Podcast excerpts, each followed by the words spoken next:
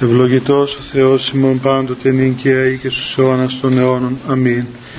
Δόξα Σύ ο Θεός ημών, δόξα Σύ βασιλεύ ουράνιε παράκλητε, το πνεύμα της αληθείας, ο πανταχού παρών και τα πάντα πληρών, ο θησαυρός των αγαθών και ζωής χορηγός ελθέ και σκήνωσον εν ημίν, και καθάρισον ημάς από πάσης κυλίδος, και σώσον αγαθέτας ψυχάς ημών. Αμήν. Καλησπέρα παιδιά. Καθίστε.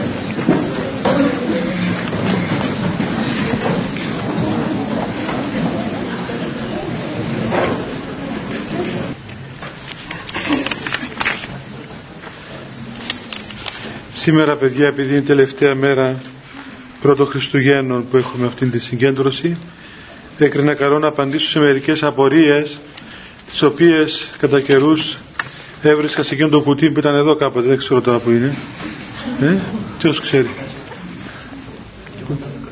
Α, και εγώ το μικρόφωνο. Φτιάξτε το βήμα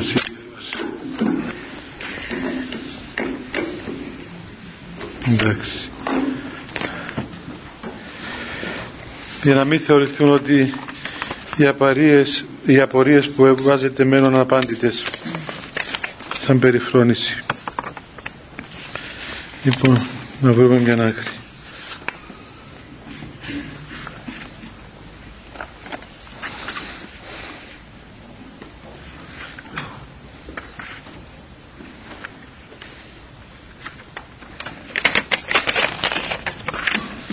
Λέει λοιπόν μια πορεία εδώ γραπτή πότε ξέρουμε ή πώς ξέρουμε ότι η αγάπη που νιώθουμε για τον Θεό και τον πλησίον δεν είναι ψεύτικη ή επιφανειακή. Και μια άλλη παρομοία με την πρώτη που μπορεί να, να συνδεθεί όταν θέλεις να ζεις εν Χριστώ ζωή ενώ είσαι φοιτητής ή φοιτήτρια και επιθυμείς να είσαι σεμνός ή σεμνή δηλαδή να φοράς φούστα να επισκέπτεσαι καθημερινά ε, μάλλον είναι φοιτήτριες.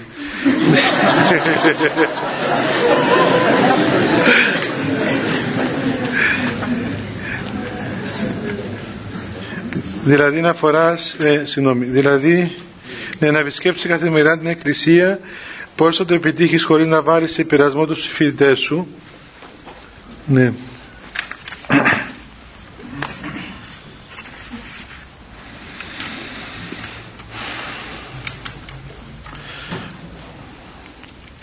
Όσον αφορά το πρώτο ερώτημα, καταρχάς παιδιά ξέρετε πρέπει να υπάρχει έτσι πώς να πούμε ένα μικρόβιο, ένα πνευματικό μικρόβιο κυρίως στην νεανική ηλικία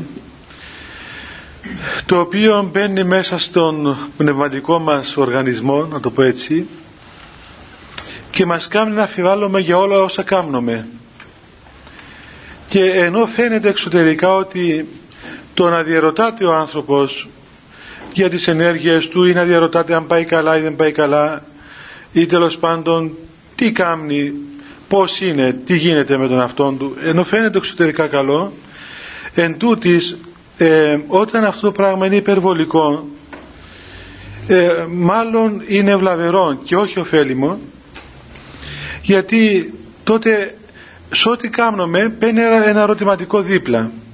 Και δεν μας αφήνει να κάνουμε τίποτα το σωστό μετά.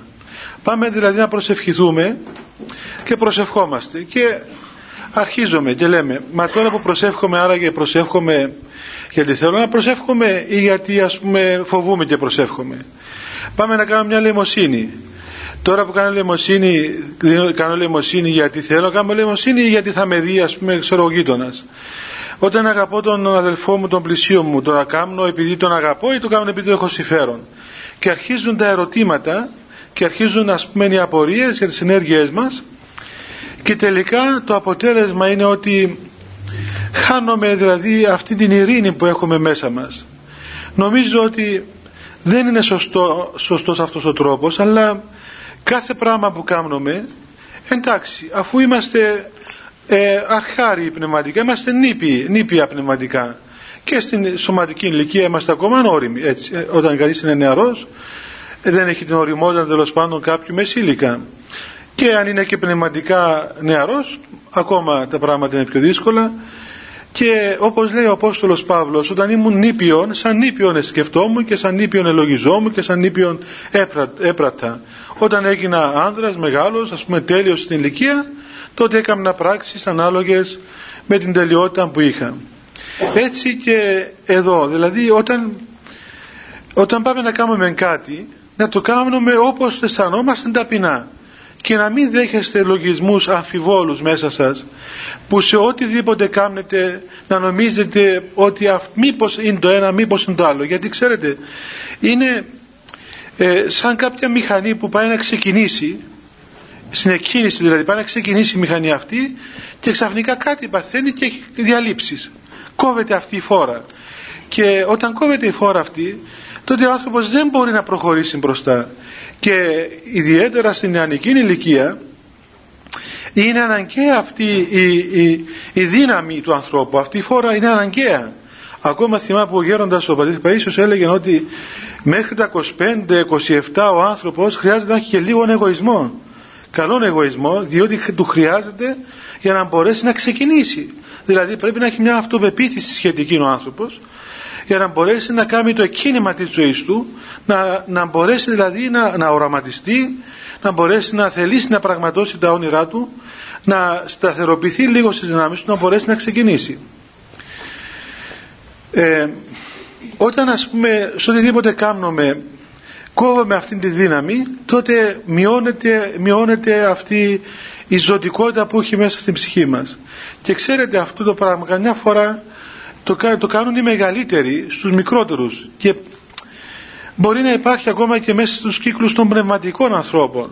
Δηλαδή ας πούμε βλέπουμε ένα νέο παιδί το οποίο έχει ένα ενθουσιασμό και ξέρω εγώ πάει αγοράζει ένα κομποσκίνη μεγάλο με χοντρές ε, χάντρες ας πούμε και το κρατάει και προσεύχεται με εκείνο ένας όριμος μπορεί να του πει: Μα τι εντρέπεσαι, ας πούμε, τι κάνεις αυτά τα πράγματα, υποκρισίες, ας πούμε. Γιατί να σου έφτανε ένα πιο λεπτό ή ένα μικρότερο, ή να λες την προσευχή που μέσα σου. Και το λένε και πνευματικοί άνθρωποι ακόμα. Και έχει δίκιο ο, ο όριμος άνθρωπος, ότι αυτό που κάνει αυτό το παιδί μπορεί να είναι όριμο. Όμως, όμως, για την πνευματική ηλικία που έχει εκείνο το παιδί και για την ώρα που βρίσκεται, αυτό το πράγμα έτσι εκφράζεται του είναι, του είναι απαραίτητο, του το χρειάζεται δηλαδή να μην του κόψουμε τη φόρα, να τον αφήσουμε να ξεκινήσει έτσι και σύν τον χρόνο λίγο λίγο μπορεί ο άνθρωπος μετά να ισορροπήσει και να τακτοποιήσει μόνος τα πράγματα. Όπως λέει και ο Άγιος Ιωάννης της Κλίμακος ότι είδα ανθρώπους λέει, που άρχισαν την, την πνευματική ζωή για διάφορους άλλους λόγους και η ανθρωπαρέσκεια, δηλαδή έκαναν πράγματα πνευματικά. Ε, όχι γιατί αγαπούσαν τον Χριστό ε, αγαπούσαν και τον Χριστό λίγο ας πούμε αλλά το έκαναν γιατί ήθελαν να αρέσουν τον κόσμο και να τους επενέσουν. Ή ξέρω να φανούν ότι είναι καλοί. Ε, ξέρω εγώ έρχεται κάποιος και μας βρίζει και εμείς βέβαια θέλαμε να τον καταπιούμε αλλά χαμογελούμε για να δείξουμε ότι εμείς ας πούμε δεν ε, ε, γινόμαστε το ίδιο. Μέσα μας όμως γινόμαστε άνω κάτω και λέει τώρα το ερώτημα αφού μέσα σου γίνεσαι άνω κάτω τι σημαίνει δηλαδή; Ε, το να εμφανίζεσαι με άλλο πρόσωπο αυτό είναι υποκρισία. Ε, μα είναι υποκρισία δηλαδή φανταστήκατε ας πούμε τώρα να αρχίζαμε ο καθένας ό,τι έχουμε μέσα να το βγάλουμε στη φόρα θα σκοτωνόμαστε με την πρώτη μέρα. Δεν είναι υποκρισία, είναι αγώνας. Έτσι χρειάζεται. Ε, κατά τον ίδιο τρόπο λοιπόν όταν ξεκινούμε την πνευματική ζωή κάνουμε και κάνουμε όλοι μας πολλά πράγματα τα οποία ήταν τα θυμάστε τώρα και γελούμε τα θυμόμαστε και γελούμε γιατί ε, δεν είναι όρημα πράγματα. Λέει εκεί ένα, σε ένα λόγο των πατέρων ότι στην Κεσάρια της Καφαδοκίας όταν επίσκοπος ο Μέγας Βασίλειος οι πιο πολλοί χριστιανοί πήγαιναν κουτσεύοντας. Κούτσεναν στο έναν πόδι. Γιατί, διότι κούτσενε ο Άγιος. Επειδή ο Μέγας Βασίλειος ήταν κουτσός. Έτσι λέει τώρα εκεί το βιβλίο. Είχε ας πούμε όχι κουτσό δηλαδή με, με τα παστούνια απλώς είχε ένα ελαφρό ας πούμε έτσι μια δυσκολία στο περπάτημα. Και οι άνθρωποι επειδή τον είχαν αυτόν σαν πρότυπο σε όλα τους ενόμιζαν ότι το να πας και εσύ κουτσά ε, τρόπο είναι, είναι και αυτό μετέχεις της αγιότητος όπως ήταν και αυτός Άγιος. Βέβαια γελούμε αλλά όμως μέσα στην ανθρώπινη φύση δεν υπάρχουν αυτά τα στοιχεία ο σκοπός είναι αυτά τα πράγματα τα οποία φαίνονται ανώριμα φαίνονται ξέρω εγώ όχι καλά να μην τα αφαιρέσουμε με τρόπο δηλαδή κασάπικο αλλά με, με καλόν τρόπο να μεταβάλουμε από το ανώριμο να τα οριμάσουμε και εκείνο το οποίο γίνεται όχι με τόσο καλόν τρόπο να γίνει μετά με καλόν τρόπο.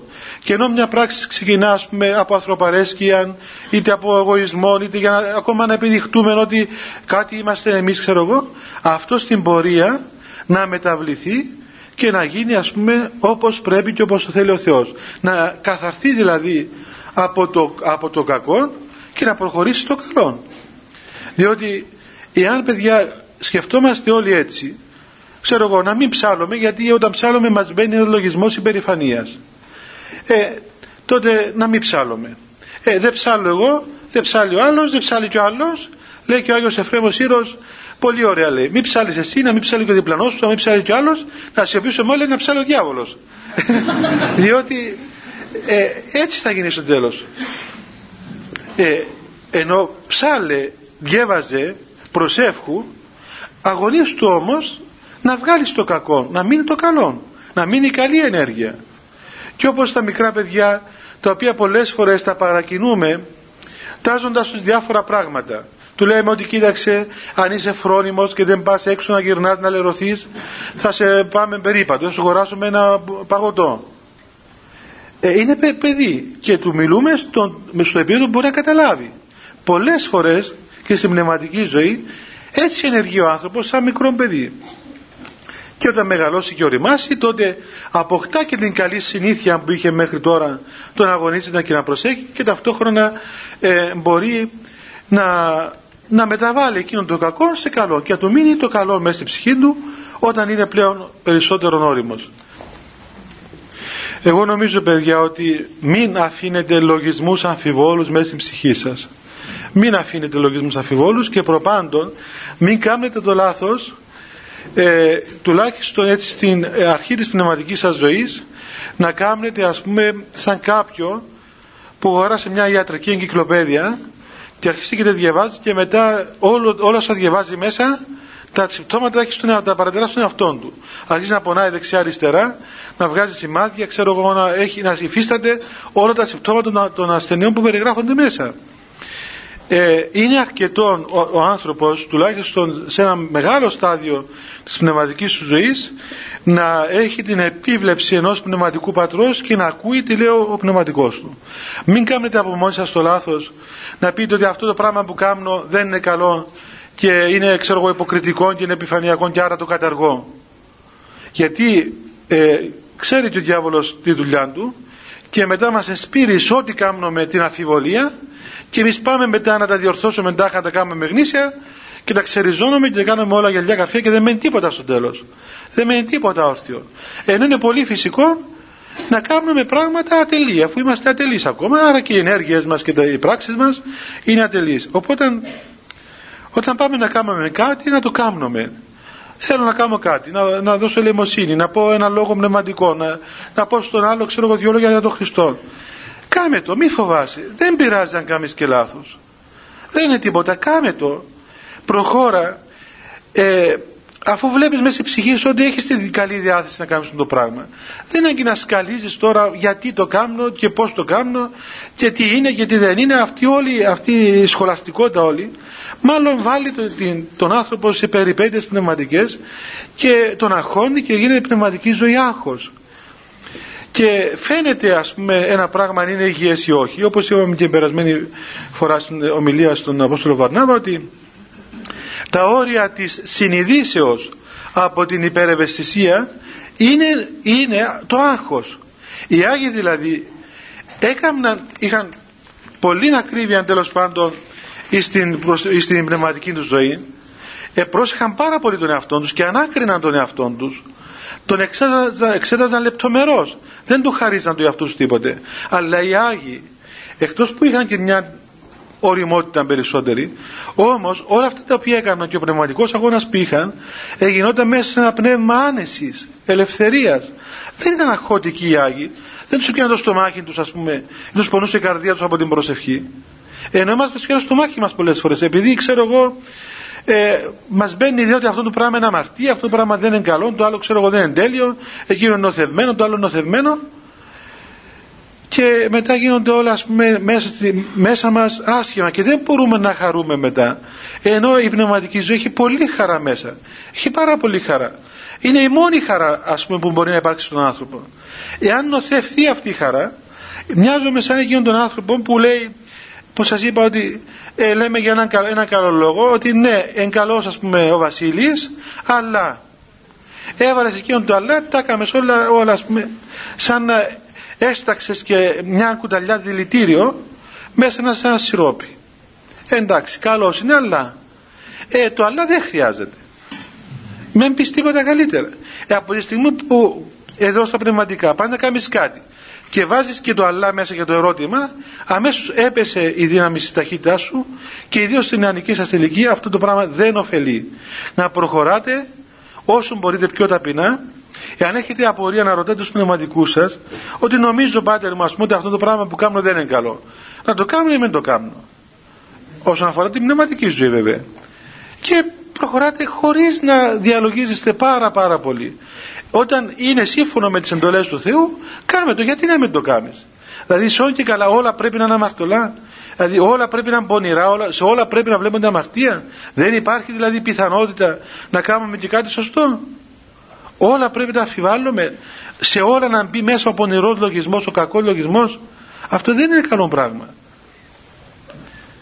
Πάντα καθαρά της καθαρής. Η απλότητα, η απλότητα δίνει στον άνθρωπο μια, ε, μια άνεση να κινείται άνετα και να έχει και μια πεποίθηση στον εαυτό του. Όχι την εγωιστική να τσακώνεται με τον άλλο εάν τον αφισβητά. Αυτό δεν είναι καλό. Αλλά να έχει το θάρρος να, εκείνο που κάνει να το νιάνει, το, το νιώθει. Να το χαίρεται δηλαδή να το χαίρεται, να μην πάει να πάρει στο άλλο ένα λουλούδι σου έκοψε τώρα το, το κεφάλι σου ότι θα πάω να πάρω ας πούμε ε, στο δάσκαλο με ένα λουλούδι. Αν αρχίσει τώρα να του πάρω το λουλούδι, δηλαδή νομίζει ότι του κάνω ξέρω καμιά ε, ερωτική πρόταση, είναι, ε, αν, πάρει, αν, το, αν, αν, νομίσει ότι ας πούμε θα του πάρω ένα λουλούδι και θέλω βαθμό, αν νομίσει ότι πάρω το λουλούδι γιατί θέλω να με βλέπει με καλύτερο μάτι, αν νομίσει ότι παίρνω το λουλούδι και αρχίζει μέσα στο νου μας γίνεται ένα, ένα πανδαιμόνιο. Πας του ρε παιδί μου και το λουλούδι, δώσ' το εκεί πέρα, να τελειώνει η υπόθεση. Δεν χρειάζεται ας πούμε. Πάρ' το δώσ' το και κάνει. Κάνει. Δεν χρειάζεται να, να, το, να το ερευνάς, να το διαλύεις. Δηλαδή. Το διέλυσες, το εμάθησες, το έκαμες χίλια κομμάτια. Το ξέρεις να το πάτε το πράξεις μες στα μούτρα.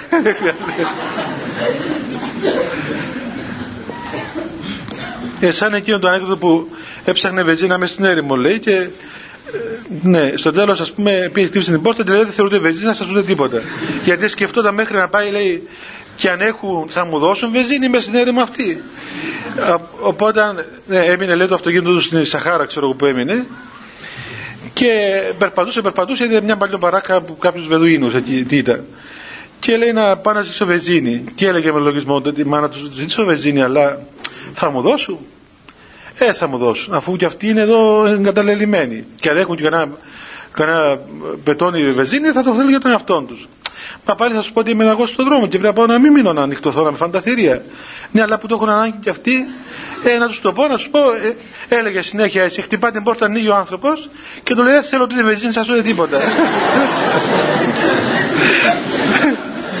Πριν το ρωτήσει κανέναν έχει, τόσο πολύ δούλεψε ο λογισμός του μέσα, που έφτασε στο αποτέλεσμα. Λοιπόν, έτσι παιδιά, προχωράτε με απλότητα. Με απλότητα, για να χαίρεστε τη ζωή σας άνετα. Φτάνει αυτό που κάνετε να μην είναι αμαρτία. Όταν είναι αμαρτία εκεί δεν έχει. Εκεί έχει έναν όχι. Έτσι, από το όχι και μετά δεν έχει τίποτα άλλο. Λοιπόν, όταν ένα πράγμα είναι αμαρτία, τότε δεν έχει συμβιβασμό. Αλλά όταν δεν είναι αμαρτία, ας πούμε, δεν είναι, δεν είναι κάτι το οποίο είναι αμαρτία, δεν φαίνεται, δεν είναι παράβαση τη εντολή του Θεού, τότε γιατί σου και καλά να το αφιβάλλεις. Άρα λοιπόν να αγαπάτε τους ανθρώπους και τον Θεό και τον πλησίο σας και να μην σκέφτεστε εάν αυτή η αγάπη είναι καλή ή όχι. Προσέχετε με, με ταπείνωση και με καλό λογισμό. Τώρα,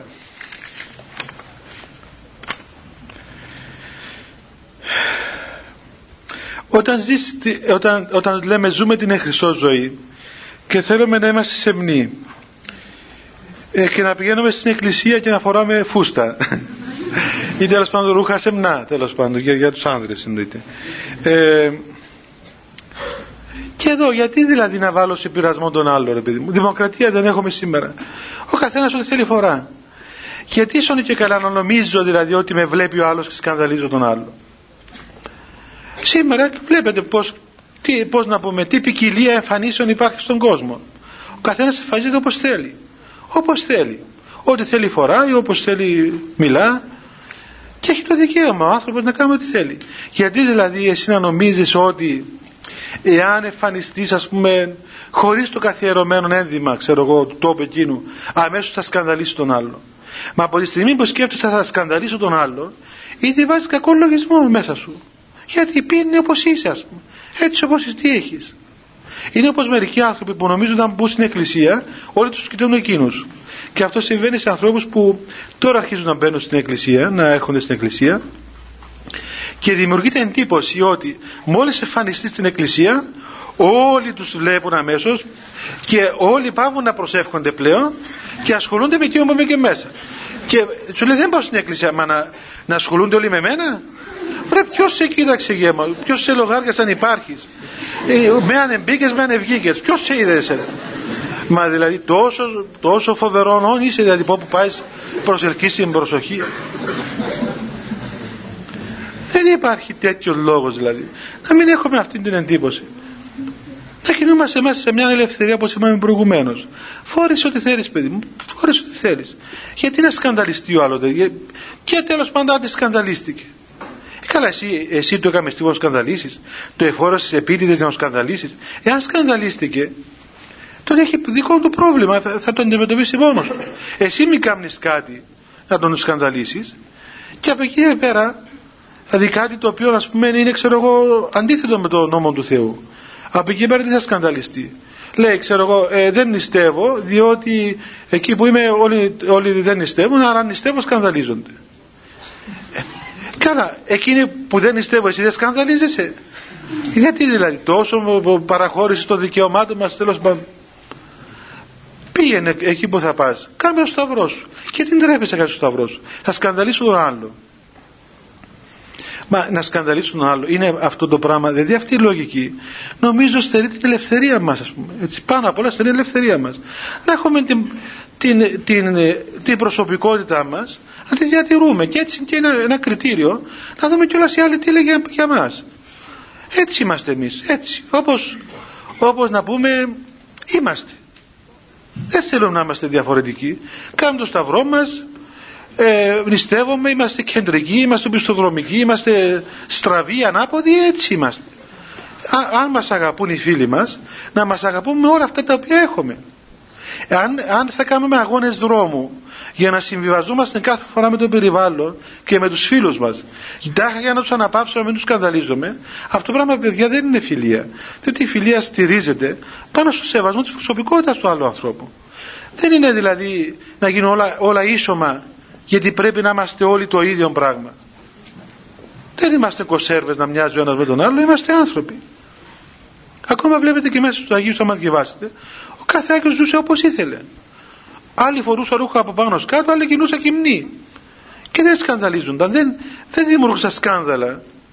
Γιατί υπήρχε αυτή η ελευθερία μέσα στο πνεύμα των Αγίων να αναγνωρίζουν τι είναι αγιώτης και τι είναι πάθος, τι είναι αμαρτία και τι είναι, τι είναι σωστό. Άρα, άρα λοιπόν μπορείτε να κάνετε το τι θέλετε μέσα βέβαια στα όρια της λογικής. Τώρα να εμφανιστούμε με καμιά ρέγγα στο εδώ. Εγώ είδα, είδα άνθρωπο που ήρθε στο γέροντα τον Παΐσιο με μια ρέγγα αντί εκρέμασε μια ρέγγα στο λαιμό του λοιπόν και ήρθε να το δει ο γέροντας. Λοιπόν και το λέει ο γέροντας πως έρεκες βρε παλικάρι δηλαδή επειδή τον αστείο. Ναι και του λέει τι διαφορά βρε εκείνη τη ρέγγα εκεί. Λέει γιατί λέει άλλοι που φορούν γραβάτα καλύτερη είναι.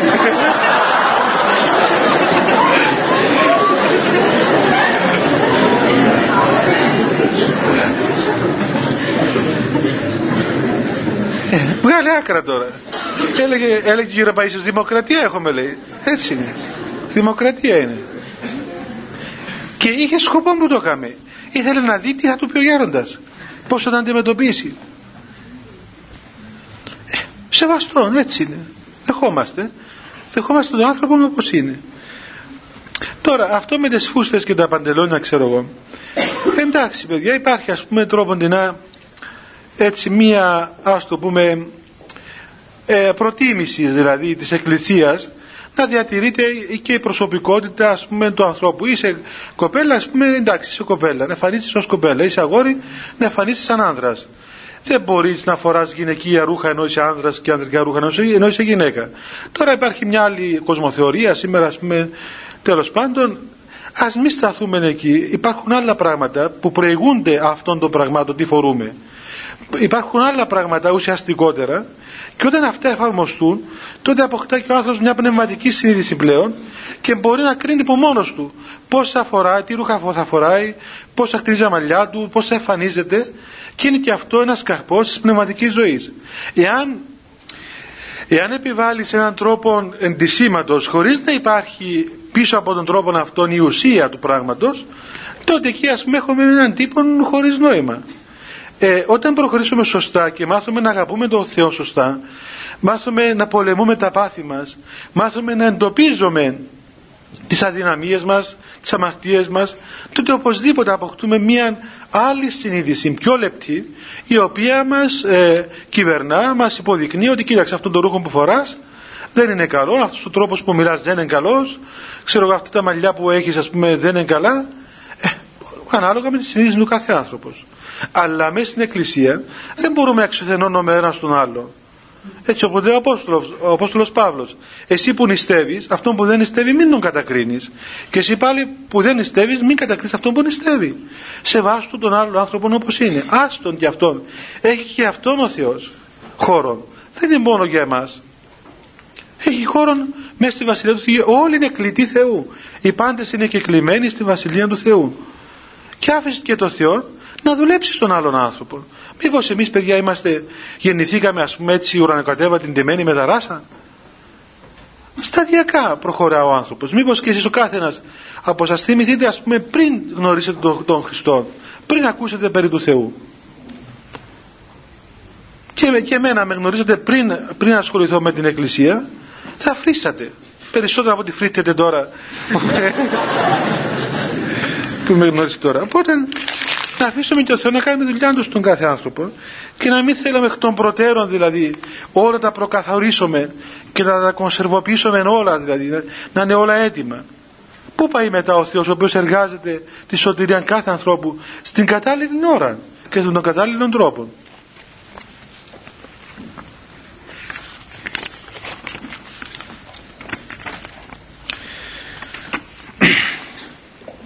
Μια άλλη ερώτηση λέει τι σημαίνει συντηρητισμός και τι φυσικά προοδευτικότητα; Τώρα, μάλλον εννοείται μέσα στην εκκλησία, διότι δεν ξέρω τι σημαίνει συντηρητισμό μέσα στη, πούμε, στην κοινωνία. Συντηρητισμός μπορεί να εννοείται ας πούμε ένας άνθρωπος τέλος πάντων που ε, δεν επιδέχεται κάτι το καινούριο. Ναι. Τώρα μέσα στην εκκλησία λέμε είμαστε συντηρητικοί. Η εκκλησία μας είναι συντηρητική. Και μας κατηγορούν ότι δεν είμαστε προοδευτικοί και ότι η εκκλησία πρέπει να προοδεύει. Να μην είναι συντηρητική ε, δεν έχουμε αυτόν τον όρο μέσα στην Ορθόδοξη Εκκλησία. Έχουμε τον όρο παράδοσης και αυτή η παράδοση της Εκκλησίας δεν είναι να τηρούμε τα ήθη και τα έθιμά μας που νομίζουν ότι η παράδοση είναι να τηρούμε τις παραδόσεις μας ξέρω εγώ ε, τους χορούς μας ας πούμε τα τραγούδια μας. Είναι και αυτό μια παράδοση. Αλλά η παράδοση της Εκκλησίας η παράδοση της Εκκλησίας η κατεξοχήν παράδοση της Εκκλησίας τι είναι; Είναι αυτό το γεγονός το μυστήριο της ε, ενεργείας του Αγίου Πνεύματος μέσα στην καρδία του ανθρώπου. Αυτό είναι παράδοση της Εκκλησίας. Είναι δηλαδή η, ε, από γενεά σε γενεά παράδοσης και παραλαβή της χάριτος του Αγίου Πνεύματος αυτού του μυστηρίου αυτού του μυστικού της Θείας Χάριτος το οποίο παραδίδεται από γενιά σε γενιά μέσα στην Εκκλησία διαμέσου των Αγίων τώρα η παράδοση ευρύτερα δηλαδή το να τηρούμε ε, τις εντολές της Εκκλησίας να τηρούμε τις εντολές του Θεού ή ακόμα να τηρούμε ας πούμε και τους τύπους τους εξωτερικούς της Εκκλησίας ε, όπως ας πούμε την αγιογραφία, τη μουσική, ξέρω εγώ, τον τρόπο της αρχιτεκτονικής, τα οποία είναι παραδόσεις, παρά, παραδόσεις, παράδοσεις, ε, λειτουργούν κατά τον εξής τρόπο μέσα στην Εκκλησία, παιδιά. Αυτά τα πράγματα έχουν ένα, ένα παράξενο πράγμα, δηλαδή ένα, ένα παράξενο αποτέλεσμα. Όπως μια γεννήτρια, όσο δουλεύει, έχετε δει γεννήτρια, ε, δεν ξέρω τώρα να σας πω ας πούμε ένα άλλο παράδειγμα ε, δεν ξέρω τώρα στα ποδήλατα τι είχε, αλλά τον καιρό που είχα εγώ ποδήλατο είχε κάτι δύναμο πάνω. Θυμάστε, δύναμος δεν λέγεται αυτό; Υπάρχει ακόμα; Που δούλευε πάνω στον τροχό. Όσο γύριζε εκείνο το πράγμα, όσο γύριζε, εμάζευε ενέργεια και εξέπεμπε και ενέργεια, το φως του ποδηλάτου.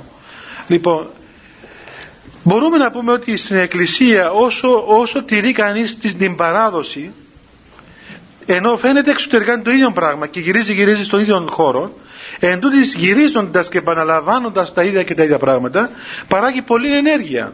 Αυτή η ενέργεια η οποία παράγει τη διαστηρήσεως της παραδόσεως ε, αποδυναμώνει και ε, μας ελευθερώνει και μας δίνει ας πούμε δύναμη και δυναμικότητα να προχωρήσουμε προς τα εμπρός και είναι απόδειξη στον το πράγμα αυτό που λέμε πολλές φορές ότι η ίδια ιστορία μας μας ε, απέδειξε ότι η τήρηση της παραδόσεως ήταν αυτό που κράτησε τόσους αιώνες την Εκκλησία. Και το βλέπουμε και στην προσωπική μας ε, πνευματική ζωή. Όταν δεν έχουμε πρόγραμμα στην πνευματική ζωή τότε τα πράγματα δεν πάνε καλά και όταν λέω πρόγραμμα βέβαια δεν εννοώ τώρα ας πούμε, ένα αυστηρό πρόγραμμα η ώρα 8.30 ας πούμε απόδειπνο, η ώρα 9 και τέταρτο μετάνοιες και η ώρα 11 κομποσχήνη το οποίο βέβαια δεν γίνεται μέσα στον κόσμο είναι εύκολο να ρυθμιστεί μέσα στον κόσμο λέω ένα παράδειγμα από τη δική μας ζωή, από την μοναχική ζωή. Εμάς, η μοναχική μας ζωή, παιδιά, εξωτερικά είναι άκρος μονότονη. Άκρος μονότονη. Δεν κάνουμε τίποτα διαφορετικό κάθε μέρα. Εδώ και χρόνια, εγώ και εδώ και 18 χρόνια, ξυπνώ κάθε μέρα την ίδια ώρα. Τι ώρα; Η ώρα είναι 10 το μεσημέρι.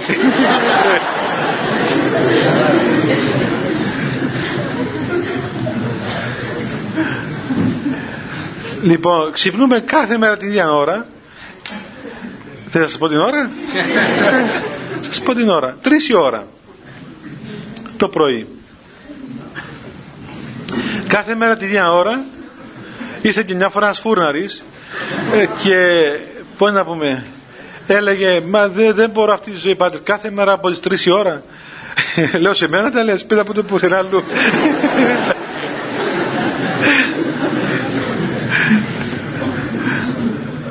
εσύ τουλάχιστον κάνεις και λίγα ψωμιά και πληρώνεσαι. Λοιπόν να το κρίνουμε εξωτερικά.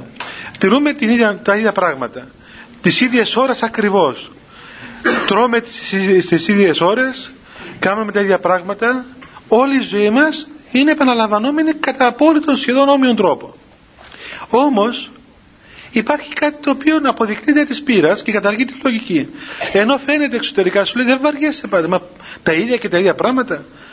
Εμείς μες στον κόσμο, ας πούμε, λέμε μα, κάθε μέρα θα φορώ τα ίδια ρούχα. Και χτες πήγα στο τάδε σπίτι και ξανά εκεί. Φτάνει, θέλω μια αλλαγή.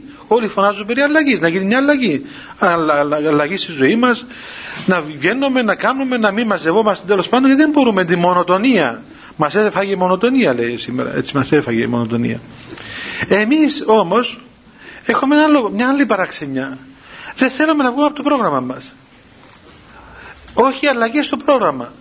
Ξέρετε, μπορεί να υπάρξει στην ολόκληρη συζήτηση για πέντε λεπτά, ας πούμε, παράβαση του προγράμματος. Ε, τηρείται με μια σχολαστική ακρίβεια το πρόγραμμα. Γιατί; Διότι εκ της πείρας των γεγονότων έχουμε πείραν όλοι μας ότι όσον τηρείται το πρόγραμμα με τα πάση ακριβίας τότε παράγεται μέσα στην, μέσα στην καρδία του ανθρώπου πολύ χάρις ενέργεια χάριτος η οποία ελευθερώνει τον άνθρωπο και κάτι που σήμερα είναι έτσι ε, όχι καλό είναι ότι ε, δεν υπάρχει ένα σχετικό πνευματικό πρόγραμμα οπότε δεν έχουμε τη σταθερή πνευματική ζωή δηλαδή ανεβοκατεβαίνουμε ενώ όταν ο άνθρωπος αποφασίσει να έχει ένα πρόγραμμα σταθερό και εντάξει, μέσα στον κόσμο, στη δική σας ζωή, παιδιά, δεν είναι δυνατόν να πεις ότι η ώρα 9, όπως λέμε στο μοναστήρι, η ώρα 6 απόδειπνο και η ώρα 5 σπερινός. Διότι μπορεί να έχετε μαθήματα, να πάτε, ξέρω, κοινωνικές υποχρεώσεις. Όμως λέμε ότι κάθε μέρα θα κάνουν, ας πούμε, τόσες μετάνοιες, θα ξέρω εγώ, θα, πω το, θα λέω το απόδειπνο. Σε κάποια ώρα που να μπορώ πάνω κάτω, περίπου εκείνη την ώρα. Εάν τηρούμε αυτό το μικρό πρόγραμμα, αυτό το ελάχιστο πρόγραμμα, των 5-10 λεπτών, Δοκιμάστε και θα δείτε πόση διαφορά θα έχει στην πνευματική σας ζωή. Όμως με μία, με μία ε, επιφύλαξη ότι ό,τι και αν συμβαίνει και όποια διάθεση και αν έχουμε εμείς θα τηρήσουμε το πρόγραμμα μας. Αλλά δεν μπορείς να πεις ότι ξέρεις σήμερα δεν έχω διάθεση να προσευχηθώ, δεν, δεν μαζεύει τον νους μου, ξέρω εγώ αμάρτησα, δεν έχω διάθεση. Όχι. Ό,τι και αν γίνει, ό,τι και αν πάθεις και ό,τι και αν σου συμβεί και σε όποια κατάσταση και αν είσαι θα κάνεις αυτό το οποίο αποφάσεις. Και είναι το πεντάλεπτο πρόγραμμα, το δίλεπτο, το μονόλεπτο, που είναι μόνο μια ένα λεπτό. Έστω και ένα λεπτό. Εάν τηρήσετε, παιδιά, πάντα μη σας πω ένα, δύο. Εάν τηρήσετε προσευχή δύο λεπτών κάθε μέρα, αλλά κάθε μέρα, αμέσως θα δείτε μία αλλαγή, έναν καρπό. Εάν τα κάνετε τρία λεπτά, περισσότερο, τέσσερα λεπτά περισσότερο, στα πέντε λεπτά θα δείτε και ένα φοβερό πόλεμο να μην σας αφήνει να προσευχηθείτε και λες βρε πέντε λεπτά είναι μα πέντε λεπτά τι είναι τώρα πέντε λεπτά; Κι όμως εκείνο το πεντάλεπτο της προσευχής μπορεί να μεταβάλει πολλές φορές ολόκληρο τον ψυχικό κόσμο του ανθρώπου. Μέσα στην εκκλησία δεν έχουμε συντηρητισμό. Δεν μπορούμε να πούμε ότι έχουμε συντηρητισμό ε, αυτόν τον νεκρό ο οποίος τέλος πάντων είναι μουσιακός. Αλλά είναι μια τήρηση ακριβής της παραδόσεως η οποία τηρουμένη παράγει απίστευτη προοδευτικότητα διότι βασίζεται πάνω στο γεγονός της χάριτος του Αγίου Πνεύματος. Εάν η Εκκλησία πάυσει να, να μετρά τις κινήσεις της βάσει, της, βάση το, το, ενέργεια, της, το αποτελέσμα των ενεργειών της δηλαδή αν αυτό το πράγμα παράγει χάρη ή όχι τότε θα κάνει τα λάθη που έκανα στη Δύση όπως είπαμε και άλλες φορές.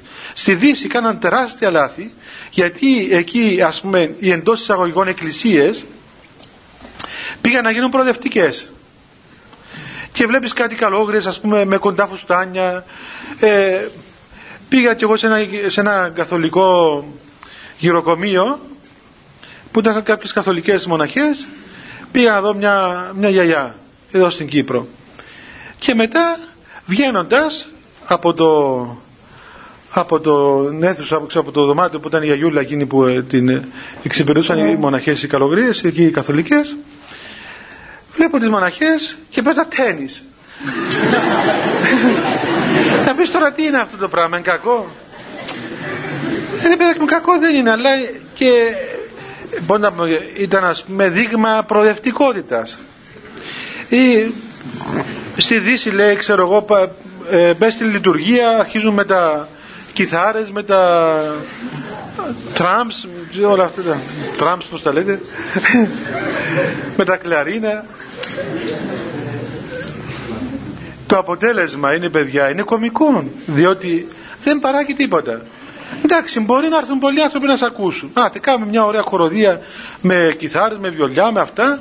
Θα έρθουν αυτοί που πάνε, ας πούμε, τη, τη νύχτα πάνε στην όπερα, ξέρω, τους αρέσει. Ε, να έρθουν να σε ακούσουν και μπορεί ξέρω εγώ εκεί να νομίζουν ότι ας πούμε με αυτόν τον εκστασιασμό της, της μουσικής ας πούμε ότι ενώνονται και με το Πνεύμα το Άγιο αλλά το αποτέλεσμα του δεν βλέπεις καρπούς. Δεν υπάρχουν καρποί. Είναι ξερά, ξεραίνεται το δέντρο το ζωντανό δέντρο της παράδοσης της Εκκλησίας. Και τελικά τι γίνεται. Και αυτοί που ήταν λίγο χλωροί στην Εκκλησία και είχαν και κάποια ευλάβεια φεύγουν και εκείνοι. Οι άλλοι που έρχονται είτε έρθουν δεν έρθουν δύο πράγμα είναι. Και η Εκκλησία ξηραίνεται, μένει στεγνή γιατί έχασε την ουσία της παραδόσεως. Και σήμερα στη Δύση ευτυχώς άρχισαν να το καταλαβαίνουν αυτό το πράγμα αρκετοί και επιστρέφουν πίσω στην παράδοση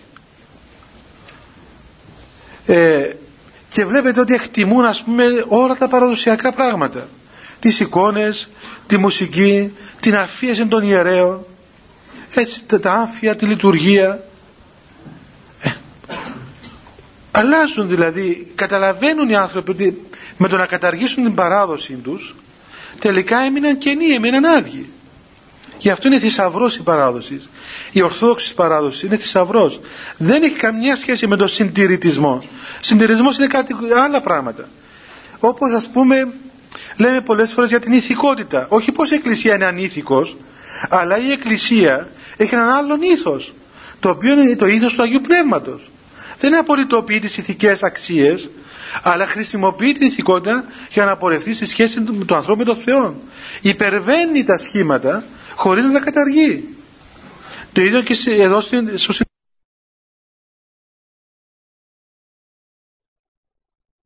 πράγματα ως μέσα τα οποία οδηγούν στη χάρη του Αγίου Πνεύματος. Άρα έτσι για να τελειώσουμε η Εκκλησία δεν έχει συντηρητισμό και δεν έχει προοδευτικότητα. Έχει παράδοση, ζώσαν παράδοση η οποία είναι η μέθοδος της αποκτήσεως του Αγίου Πνεύματος η οποία ζούσα παράδοση της αποκτήσεως του Αγίου Πνεύματος όσον τηρείται παράγει δυναμικών έργων το οποίο γεύεται ο άνθρωπος και απελευθερώνεται. Και είναι ο μόνος τρόπος να μπορεί ο άνθρωπος να έχει μια συνεχόμενη και αμετάπτωτο σχέση με τον Θεό με τη χάρη του Αγίου Πνεύματος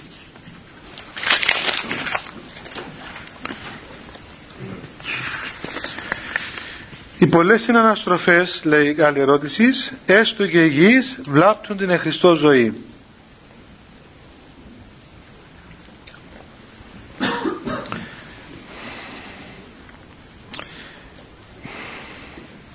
Δεν ξέρω τι να πω. Ε, τώρα οι υγιείς συναναστροφές ε, βλάπτουν την εχριστό ζωή. Τώρα τι εννοούμε ας πούμε Χριστό ζωή, έτσι.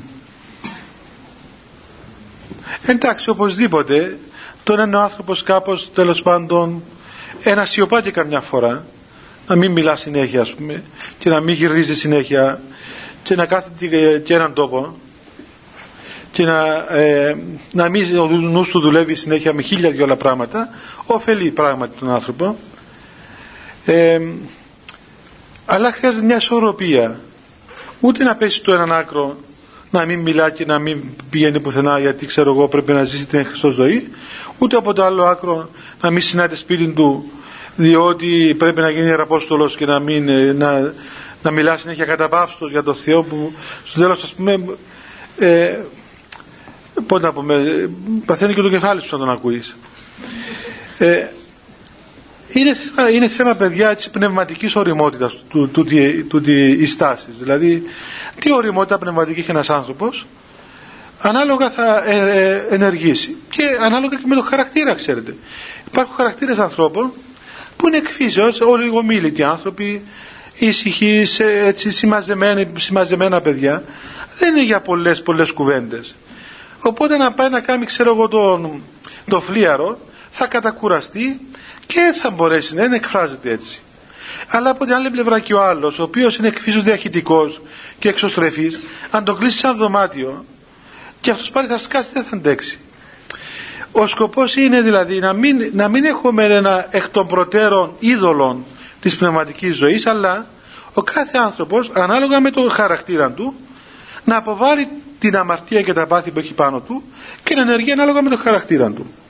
Δηλαδή πώς να πούμε, αυτός που είναι δυναμικός να γίνει Άγιος δυναμικός όπως λέει ο Γεροπαΐσιος, ο ήσυχος να γίνει Άγιος ήσυχος, ο ανήσυχος να γίνει Άγιος ανήσυχος και ο καθένας να αξιοποιήσει τον εαυτόν του ανάλογα με αυτά που έχει μέσα του. Γιατί μετά θα στραγγαλίσει την, την ύπαρξή του. Θα στραγγαλίσει την προσωπικότητα του. Ο Θεός δεν στραγγαλίσει τον άνθρωπο. Βλέπετε, λέει ο Απόστολος Παύλος, ότι ο Θεός την αγριέλεον την κάνει καλή έλεον. Δηλαδή την άγρια ελιά την κάνει ήμερη ελιά, δεν την κάνει πορτοκαλιά. Έτσι. Δεν μπορεί να πιάσει έναν άνθρωπο που έχει τον άρθα χαρακτήρα και να του πει ότι κοίταξε. Εάν θέλει να ζήσει εν Χριστό, πρέπει να γίνεις αυτός ο χαρακτήρας. Θυμάμαι μια φορά που πήγα στα σχολείο να, να εξομολογήσω, ήταν στο γυμνάσιο και μου λέει μια κοπελίτσα, κύριε για να πάμε στον παράδεισο πρέπει να γίνουμε σαν τη θεολόγο μας.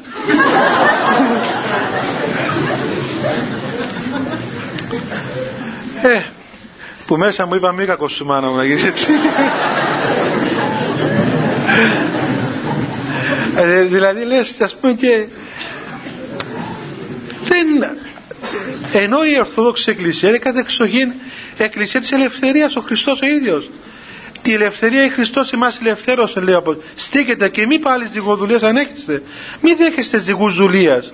Ελευθέρωσε ο Θεός από τον νόμο μας έβγαλε από τον νόμο εμείς σώνει και καλά να πάμε να πούμε κάτω κάτω από καλούπια πάλι να καταργήσουμε τον νόμο της ελευθερίας του Σταυρού του Χριστού και να δημιουργήσουμε καλουπωμένα πρότυπα Οπότε ας τον άλλον άνθρωπο να ενεργήσει ελεύθερα.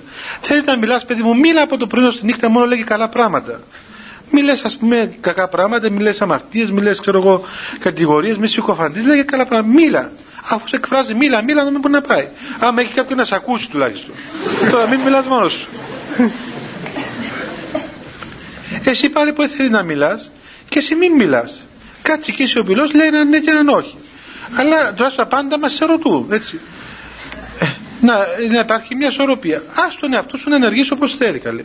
Δεν σημαίνει ότι είναι αμαρτία το πράγμα. Μόνο εκδηλώθου ελεύθερα και βγάλει την αμαρτία. Παιδιά, η αμαρτία είναι που βλάφτει τον άνθρωπο. Δεν είναι οι φυσικοί τρόποι που εκφραζόμαστε. Άλλος μιλά, ξέρετε, στο Άγιο Όρος, όταν, όταν ήμουν, υπήρχαν δύο γέροντες. Ο γέρο Παΐσιος και ο Παπαεφρέμ στα κατουνάκια. Αυτοί οι μεγάλοι φωστήρες. Πολλοί Άγιοι γέροντες υπήρχαν και υπάρχουν. Και ίσως και μεγαλύτεροι αλλά ακουγόντουσαν αυτοί οι δύο. Τέλος πάντων που έλαμπαν μέσα σε αυτό το, το στερέωμα του Αγίου Όρους δύο μεγάλοι γέροντες έλαμπαν. Ήταν ο Γέρο Παΐσιος στις Καρίες και ο Παπαεφρέμ στα Καντουνάκια μεγάλοι. Ίσοι ας πούμε στην Αγιότητα πρικισμένοι με χαρίσματα από το Άγιο Πνεύμα με θαύματα, με προφητείες με ξέρω εγώ όλα αυτά που διαβάζετε εξωτερικά διέφεραν πάρα πολύ ένας από τον άλλο Πάρα πολύ. Ο Μέγερο Παΐσιος ήταν ένας άνθρωπος ε, που να πω σαν το ασασέρ έλεγε ο ίδιος. Δηλαδή πήγαινε σε όλους τους ρόφους άνετα. Όποιος ήθελε πήγαινε εκεί, προσαρμοζόταν αμέσως μαζί του, του μιλούσε, γελούσαν, τα βρίσκαν, ξέρω εγώ, δίνουσαν ένα πράγμα. Λοιπόν, ήταν ο καλύτερος φίλος με όλους. Με όλους ο καλύτερος φίλος. Και είχε μια δυνατότητα αυτός ο άνθρωπος να αναπαύει όλους. Όχι να τους αναπαύει με το τους βλάψει, όχι αλλά ο, είχε τη δυνατότητα να κατέρχεται και να τους, και τους σηκώνει πάνω όπως ο Χριστός έτσι κα, κατήρθε μέχρι σε εμάς και σήκωσε τον άνθρωπο στον ουρανό ε, είχε, είχε αυτή τη δυνατότητα και μετά είχε μια απόλυτη ελευθερία μια ελευθερία που αγκάλιασε τον άλλον άνθρωπο όπως ήταν μπορούσε να σου κάνει και παρατηρήσεις και να σε μαλώσει ακόμα αλλά τα κάνει με έναν τρόπο ωραιότατο, γλυκύτατο Όποιος πήγαινε κοντά του τέλος πάντων αναπαυόταν. Δεν έφευγε χωρίς να αναπαυθεί. Ο Παπαεφρέμ στα κατουνάκια ήταν σαν τους προφήτες της παλιά διαθήκης. Δεν αναπαυόταν κανένας κοντά του. και το έλεγε και ο ίδιος. Και έλεγε και ο ίδιος. Εγώ κοίταξε, έλεγε. Εγώ είναι, είμαι πνευματικός, αλλά δεν εξομολογώ, διότι δεν αναπαύω και δεν μπορώ να αναπαύσω κανένα. Δεν, μπο, δεν, δεν μπορώ. Δεν μπορώ. Εγώ αυτός είμαι. Εγώ είμαι στα κατουνάκια, είμαι στην έρημο κρίνω σαν ερημίτης δεν μπορώ να κρίνω άλλος πως ήταν αυστηρός άνθρωπος αυστηρότατος χωρίς συγκαταβάσεις χωρίς οικονομίες χωρίς τίποτα αλλά είχε όμως αυτό το αλλά το, με την καλή έννοια όμως αυτοί αυτοί οι άνθρωποι παιδιά τους ένωνε κάτι. Και οι δύο ήταν γεμάτοι αγάπη. Ο μεν ένας από, από, από απόλυτη αγάπη γινόταν τη σπάση τα πάντα να, να, να σας διαβάσω κάτι που έγραψε. Βγήκε ένα καινούργιο βιβλίο και μου το έστειλα μόλις τώρα από τη Θεσσαλονίκη. Έγραψε ο Γιώργος Παϊσκότη που πράγματι αυτό τον εξέφραζε. Και έγραψε κάτι εδώ να σας διαβάσω ένα πολύ ωραίο λόγο. Είναι δύο λέξεις μη φοβάστε θα σας κουράσω. Λέει πέστε μας κάτι γέροντα και απαντά τι να σας πω και του λένε ό,τι λέει η καρδιά σας και απαντά αυτό που λέει η καρδιά μου είναι να πάρω το μαχαίρι να την κόψω κομματάκια να την μεράσω στον κόσμο και ύστερα να πεθάνω αυτή ήταν η καρδιά του Γιώργου Παΐσιου παιδιά. Αυτός ήταν ο Γιώργο Παΐσιος αυτό που λέει αυτό το πράγμα. Έτσι γίνεται αυτός ο άνθρωπος. Τη σπάσει τα πάντα. Ξέρετε μπορώ να σας διηγηθώ πράγματα τον οποίο θα γελάτε ένα χρόνο. Τον έχω δει να κάνει πράγματα τι να σας πω. Να σας πω κάτι. Μια φορά κάποιος απλοϊκός μοναχός έτσι απλούστατος από αυτούς που ας πούμε υπάρχουν στο Άγιον Όρος κάτι έτσι ωραία ε, τα έλεγε ο Παπαεφρέμ ο άλλος ο προφήτης έλεγε αυτός είναι σαν τα αγριολούλουδα γεμάτος άρωμα δηλαδή κάποιοι άνθρωποι που δεν έμπαιναν σε καλούπια ας πούμε ούτε έμεναν σε έναν τόπο. Και συνέχεια γυρνούσαν από εδώ από εκεί. Ήταν τσιουρακέντητοι ας πούμε ε, ο, για όλους όλα, όλα, τα μαστέρια ήταν δικά τους. Και όλος ο τόπος ήταν δικός τους δεν είχαν τίποτα και ήταν όλα δικά τους. Κάποιος λοιπόν από αυτούς ε, ωραίος τύπος ας πούμε έτσι ελεύθερος άνθρωπος καλός αλλά ήταν αδύνατο να μπει σε πρόγραμμα ή να υποταχθεί σε ένα μοναστήρι. Συνέχεια γυρνούσε όλα τα μοναστήρια του Αγίου Όρους. Τέλος πάντων κάποια στιγμή βγήκε στη Θεσσαλονίκη να πάει να δει κάποιους συγγενείς του. Ο γέροντας του είχε πει ότι να μην βγεις από το Άγιον Όρος εντάξει μέσα στο Άγιον Όρος κυκλοφόρα ελεύθερα δεν σε παρέξει κανένας αλλά μην βγαίνεις στον κόσμο. Γιατί ο κόσμος δεν καταλαβαίνει ας πούμε. Αυτός πήγε στον κόσμο όπως είναι μέσα στο Άγιον Όρος έτσι και στη Θεσσαλονίκη. Δηλαδή μπορούσε άνετα να κάτσει κάτω πάει στο πεζοδρόμιο να ανοίξει μια εφημερίδα καμέ και να τρώει ας πούμε ντομάτε και καμισαλάτα και να μια και 50 άνθρωποι από πάνω του να τον παρατηρούν. Ναι. Και αυτός ανενόχλητος. Τέ, τέτοια ελευθερία. Τέλος πάντων επέστρεψε μετά από κανένα μήνα ήρθε με βρήκε η ντομαξή να του γέροντα. Αλλά φοβόταν. Μου λέει ξέρεις μου λέει ήρθε να με βάλει μεσίτη μου λέει δεν πας ας πούμε να του πεις του γέροντα να με δεχτεί. Τι θα κάνω πάνε πέτσου λέει ξέρω εγώ να με δεχτεί και θα με μαλώσει έφυγα χωρίς ευλογία τι θα κάνω τώρα. Του λέω ρε παιδάκι μου τι να σου πω τώρα πάνε είχαμε και αγρυπνία ήταν το, το προδρόμο το βράδυ. Α, τι πάμε, πάμε. Αλλά του λέω, κοίταξε, αν αρχίσει να μας μαλώνει, όχι να αρχίσει να δικαιολογήσει, γιατί θα εξαφανιστούμε και οι δυο από εκεί. λοιπόν, να, να, να είσαι σιωπηλός τουλάχιστον. Ή να μιλάς ταπεινά. Γιατί άμα ξεσκόνιζε ο Γεροπαίδης, ξεσκόνιζε για τα καλά δηλαδή. Ε, πήγαμε εκεί, ήταν έτσι σούρουπο, χτυπήσαμε το κελί του εκεί στο ερημητήριο του γέροντα, ακούμε από μέσα, ναι, τη φωνή του έτσι μακριά. Α, εδώ είναι. Ερχόταν, λέει, ποιος είναι, γιατί δεν άνοιγε τέτοιες ώρες ο γέροντας. Οπότε ο καημένος αυτός, ε, ε, τώρα τι να το απαντήσω. Α πούμε, πάτερ Αθανάσης, θα πει τώρα τι θες τέτοια ώρα, προλίγου εδώ. Εγώ να απαντώ, του λέω πες εσύ, πάντα εσύ. Ε, τι να πει, ας πούμε, να πει το όνομα του, ας πούμε, ξέρω εγώ να πει, ας πούμε, Σεβαστιανός, λέει ο άσωτος Υιός.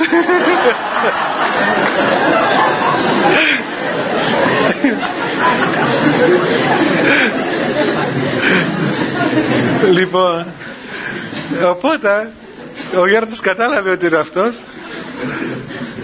και ας πούμε άνοιξε την πόρτα απότομα άνοιξε την πόρτα και ο καημένος αυτός ο Σεβαστιανός έπεσε κάτω κάτω όπως ας πούμε ξέρετε τα μωρά που, που κάθονται ας πούμε τα τέσσερα τους χέρια και πόδια και και ο γέροντας τι έκαμε. Επήγε και έκατσε από πάνω του και του χτυπούσε στο κεφάλι.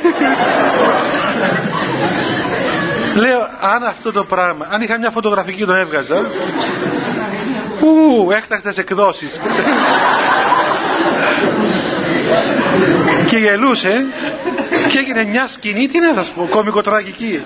Αυτός να κλαίει από κάτω και να οδύρεται για την παραγωγή του και ο Γιώργος να γελάει ας πούμε καθήμενος πάνω στην πλάτη του. Λοιπόν, αυτός υπήρχε τότε ελευθερία. Έτσι. Ο άλλος, ο Παπαεφρέμ, ήταν ας πούμε άκρος, άκρος ασκητής, ησυχαστής τέλειος. Αλλά είχαν αυτήν την αγάπη, παιδιά. Πλήθος αγάπης. Ο, το μεν ένας εκκινήτο κατά τον τρόπο του χαρακτήρος του. Έτσι ήταν ο Γεροπαΐσιος. Ήταν Καπαδόκης, Μικρασιάτης, είχε έναν άλλον άρωμα, έναν άλλον αέρα. Ο δε Παπαεφρέμ ήταν από τη Θήβα, ήταν ας πούμε στερεάν Ελλάδα, έτσι ήταν και ε, σαν τον Κολοκοτρώνη ας πούμε έτσι. Ε, λοιπόν, αυστηρός, χωρίς συγκατάβαση, χωρίς να, να μεταβάλει το πρόγραμμα του σε τίποτα. Ξέρετε πόσο αυστηρός άνθρωπος ήταν στον εαυτό του; Τι να σας πω. Αδιαπίστευτη αυστηρότητα. Δηλαδή αν γραφτεί το βίο του παιδιά, δεν θα τον πιστεύει κανένας αυτόν το βίο. Τέτοια τέτοιο ας πούμε ακρίβεια συνειδήσεως είχε αυτός ο άνθρωπος όμως ήταν γλυκύτατος μέσα στην αυστηρότητα του δηλαδή η ουσία ήταν η ιδέα η εκδήλωση ήταν ανάλογα με το χαρακτήρα αυτό θέλω να σας πω να αρχίσω από εκεί που, που αρχίσαμε ότι παιδιά η εκκλησία δεν καταργεί την προσωπικότητα του άλλου ανθρώπου. Δεν απαιτεί να σε κάνει ας πούμε κάτι όμοιο με τον άλλο. Σε δέχεται όπως είσαι. Αφαιρεί όμως την αμαρτία. Αφαιρεί την αμαρτία αφαιρεί ας πούμε τα πάθη και σε λαμπικάρει σε κάνει αυτός που είσαι. Μόνο η Εκκλησία μπορεί να κάνει αυτό το πράγμα. Η αμαρτία μας διαστρέφει. Η Εκκλησία μας καθαίρει και μας κάνει πραγματικά αυτό που είμαστε. Η νοοτροπία του κόσμου λέει ότι να, να γίνεις όμοιος με το, με το περιβάλλον σου. Να μην αντιστέκεσαι γιατί θα, δεν θα είσαι αποδεκτός. Όμως η Εκκλησία λέει όχι. Να αποβάρεις την αμαρτία και να είσαι όπως είσαι και τότε είσαι αποδεκτός. Λοιπόν φτάσαμε στο τέλος παιδιά. Ε, να πούμε και πότε θα ξανάρθουμε εδώ αν ζούμε και αν υπάρχουμε πότε αρχίζει τα μαθήματα. 18 του Γενάρη. Μα τι θα κάνετε μέχρι 18 του Γενάρη.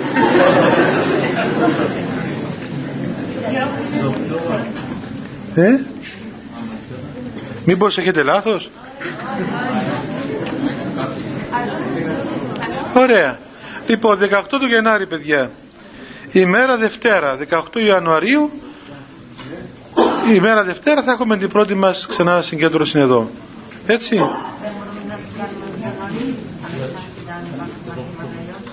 δεν φορώ τα γυαλιά μου ρε ποιος μιλά; Α ναι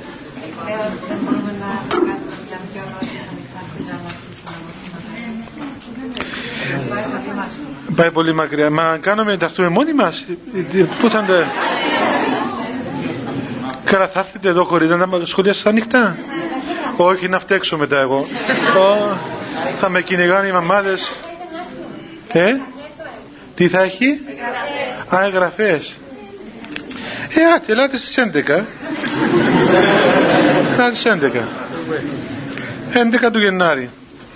Εγώ κέρδος άκου θα πληρωθώ ακόμα μια ομιλία περισσότερη. ναι, έχει γούστο να νομίζω πληρώνομαι ρε παιδιά. πληρώνομαι βέβαια, αλλά με άλλον τρόπο. Πληρώνομαι πολύ ακριβά. Λοιπόν, να κάνουμε προσευχή παιδιά να πάμε έτσι.